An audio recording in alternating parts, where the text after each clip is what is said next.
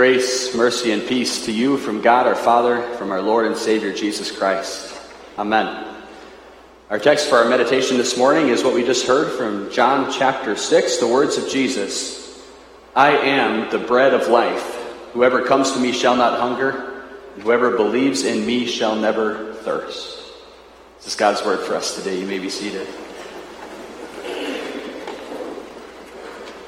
So I was a senior in high school on a college visit to Concordia University in Portland to see if that was the place I could see myself attending that following year. And uh, it was an official visit that the university had set up, and they, they set it up so that you would stay in the dorms with actual real life college students to kind of see what, what college life was like, have them show you around a little bit. And, and so I was introduced to, to that, but that fateful weekend, I was introduced to so much more than that.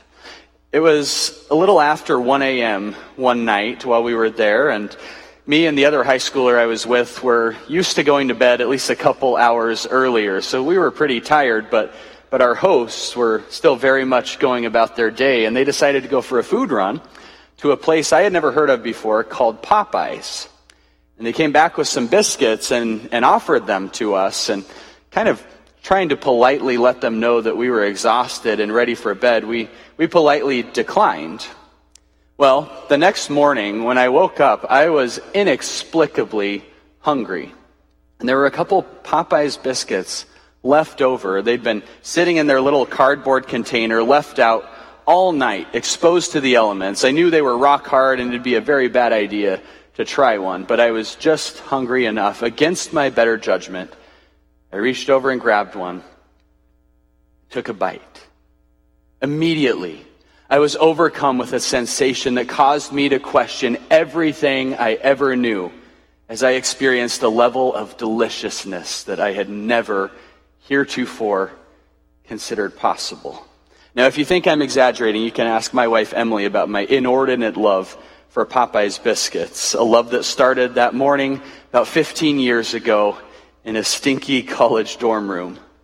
Now, if you've never had one, a Popeye's biscuit is, is a combination of, of a little bit of heaven mixed with about a, a pound of butter and then something else that makes it kind of in bread form. I am sure they are unbelievably bad for you, but they taste so unbelievably good that I was converted by one that had been left out several hours sitting in the open. So, what's your favorite type of bread? I've heard a lot about Red Lobster's Cheddar Bay biscuits. What about Olive Garden's breadsticks? The homemade bread you get at Lucky's Steakhouse before your meal that makes you not even hungry for steak by the time it comes. Then there's Wonder Bread, there's flat bread, there's cheese bread, gluten free bread, or really any free bread. Bread is something that transcends culture. It's something that it's a staple food that, that everybody on the planet, for the most part, needs to eat. I'm guessing that the most of us have a favorite kind, and most of us probably have some special memories involving bread. I can still, when I think about it, taste my grandmother's cinnamon rolls from my childhood, or even my wife's homemade crescent rolls from my adulthood. Now, the people of Israel also had some special and important memories involving bread. We read about it in Exodus 16 today. In the previous chapter, Exodus 15, one of the most important chapters in the Old Testament, they had just crossed the Red Sea on dry ground as God had performed an incredible miracle with water and rescued them from their Egyptian pursuers. And now in chapter 16, they find themselves in the ironically and aptly named desert of sin and they suddenly realize that there are no Popeyes franchises anywhere to be seen. Now, modern travelers to that desert today typically take about 40 days worth of provisions for themselves and their animals. But Israel was not able to do that. And now the newness of their freedom is wearing off, and the hardship of life in the wilderness is beginning to set in. Winnie the Pooh had sung about the, the rumbly in his tumbly. And Israel starts to know what that feels like. So they add grumbly to the mix as they grumble against Moses and Aaron and, and say that they wish they had never left Egypt, that they had died there, where, quote, we sat by the meat pots and ate bread to the full. Israel's complaint is certainly understandable to a point, but they're remembering it wrong. Life was not good in Egypt. As slaves, they hardly ever ate meat, and they worked oppressively hard for their bread. Still, Israel prefers the swill of slavery to the food of the free. Well, how often do you or I take for granted the, the gifts that God gives to us every day? We might find Israel's grumbling incredible right after God has done this miracle at the Red Sea, but it's not without parallel in our own lives when we, for arguably less reason than Israel, complain about where God's leading us. Every time that we return to a sinful habit or, or sinful ways of thinking or sinful ways of talking about other people, we are essentially trying to go back to Egypt, back to slavery. But God is merciful to us, just as He was to Israel. Their grumbling gave God occasion to respond, and He responded by literally raining down bread from heaven. And I don't mean literally the way some people do, which means figuratively. No, God literally rained down bread from heaven. And when the people of Israel saw it, they said, What is it?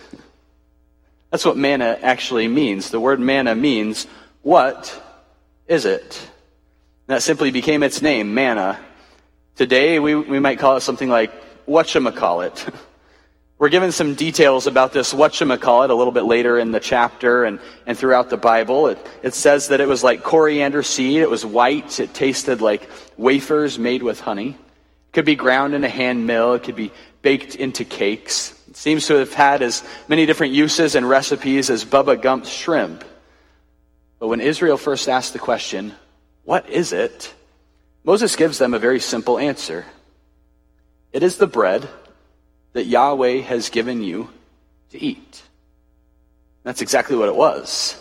This manna would feed Israel for 40 years, not just 40 days, only stopping after the people crossed the Jordan River, just like they had the Red Sea, into the Promised Land. And while the manna lasted 40 years, its memory lasted centuries beyond that, holding a central place in Israel's past. And as we see in our gospel lesson for today, Israel's future. Some 1400 years after God fed the people of Israel with manna in the desert, Jesus would also feed the people of Israel, 5,000 men, plus women and children, with five loaves of bread and two fish.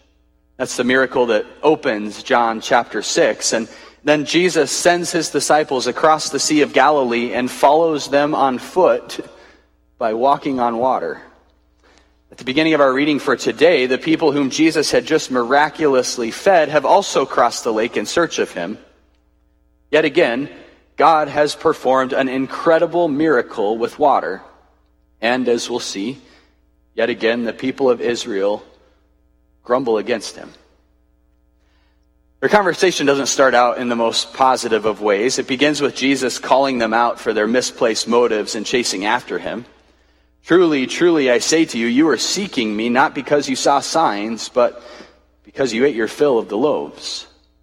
As Luther put it, they came to Jesus not because of his miracles and his teaching, but for the sake of their miserable bellies, which they held so dear. What about us? Do we ever seek Jesus for the wrong reasons? Or are we ever more concerned with our bellies than our souls? More concerned with the stuff of this world than the stuff of Christ. Even my own introduction to this message would suggest that that's often the case. Here was Israel seeking more bread when, when Jesus was offering them eternal life. How often do we expect of Jesus so much less than he offers and then complain when it doesn't come to us as we think it should? There's this famous quote by C.S. Lewis that I'm sure I've shared before that talks about this. He says, It would seem that our Lord finds our desires not too strong, but too weak. We are half hearted creatures, fooling about with drink and sex and ambition when infinite joy is offered us. Like an ignorant child who wants to go on making mud pies in a slum because he cannot imagine what is meant by an offer of a holiday at sea. we are far too easily pleased. Well, so is Israel. And so Jesus urges them to stop working for food that perishes. Galilean peasants worked hard for their bread. They knew better than we do that there's no such thing as a free lunch. But Jesus wanted to open their eyes to something far greater than the needs of their bodies. He wanted them to stop working so hard for food that was only physical. He wants the same for us. This doesn't mean that we don't care for our bodies, our families, the things necessary for this life. But it does mean, as one ancient preacher put it, that we take care not to be nailed to the things of this life. So Jesus graciously denied their request for merely physical food and offered them the food that endures to eternal life. Well, when they heard about this food, they, they asked what they must do to do the works of God in order to earn this kind of bread, in order to merit the eternal life of which Jesus was speaking. But Jesus takes their question and, and turns it on its head. First, he changes the plural of their works to work. And then he shows them that, that even this is not our work, but it is quite literally the work of God. He shows them that the work of God is faith. He shows them and us that, that what we can do to merit eternal life is nothing. Absolutely nothing at all. It is a gift. In the desert of sin, the people of Israel, in order to, to receive the manna, had to do only just that receive it, to go out and, and to gather what God had freely given. And Jesus says that it's the same for us. The only work that is required to receive the eternal bread that Jesus speaks of is just that to receive it. Namely, to receive Him, the one whom God has sent. This is the work of God. The work that is pleasing to God, yes, but in an even deeper sense, it is the work that is done by God. Because He is the one who plants the gift of faith into our hearts. But the crowds aren't quite having it. In fact, they demand that Jesus back up this bold assertion with a work of his own. Apparently, feeding 5,000 men plus women and children just didn't quite cut it. After all, Moses had fed over 600,000 in the desert, not once, but for 40 years. Still more, there was this prevalent expectation among the Jews at the time that the Messiah would bring back the manna, that his coming would mean that the bread would rain down from heaven once again. One Jewish midrash said, As the first Redeemer brought down the manna, so will also the last Redeemer cause the manna to come down. And in fact, Jesus does. But not as they expect it. And so Jesus responds to their demands for a sign on par with that of Moses, not with another miracle, but with the first of his seven famous I am statements in the Gospel of John. Jesus said to them, I am the bread of life. Whoever comes to me shall not hunger, and whoever believes in me shall never thirst. It was not Moses who had fed Israel in the desert with bread from heaven, but God. And now God has sent down the true bread from heaven, given to sustain his people forever. Jesus is not merely the one who provides the bread from heaven, Jesus is the bread from heaven. Jesus is the bread of eternal life. He daily and richly provides us with all that we need to support this body and life, yes. But even more, He has come down to give us eternal bodies and eternal life. He came down from heaven when He was born in the city of Bethlehem, a word that means in Hebrew, house of bread. He preached the gospel to, to Israel and, and to the nations and, and to us. And then he suffered and he died, laying down his life for us. And now, risen from the dead, he invites us to partake of him through faith, to feed our souls with his word and with himself. And he promises that coming to him will satiate us in every way, that we will never again hunger or thirst once we have experienced him and allowed him to fill up that empty void inside of us. If earthly bread is vital to our life here on earth, how much more vital is Jesus, the bread of life, for our life in eternity. So let's not neglect the gifts that he has given to us. People of Israel had asked of the manna, What is it? And in the small catechism, we ask the same question about the Lord's Supper, and then we answer, It is the true body and blood of our Lord Jesus Christ under the bread and wine instituted by Christ himself for us Christians to eat and to drink.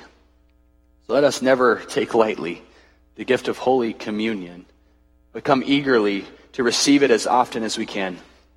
Let us never take lightly the gift of His Word with which Christ daily feeds us and nourishes our souls.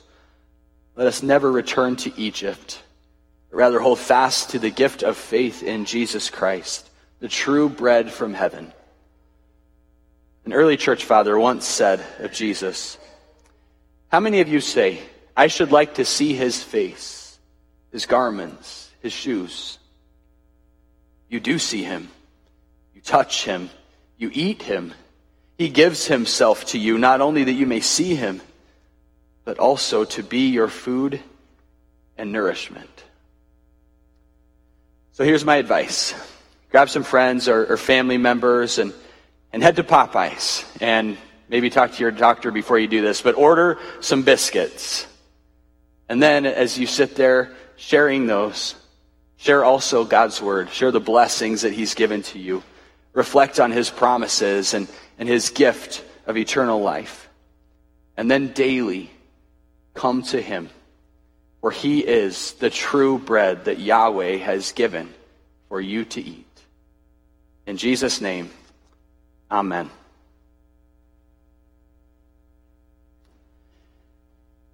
And may the peace of God, which transcends our understanding, guard your hearts and your minds, Christ Jesus our Lord. Amen.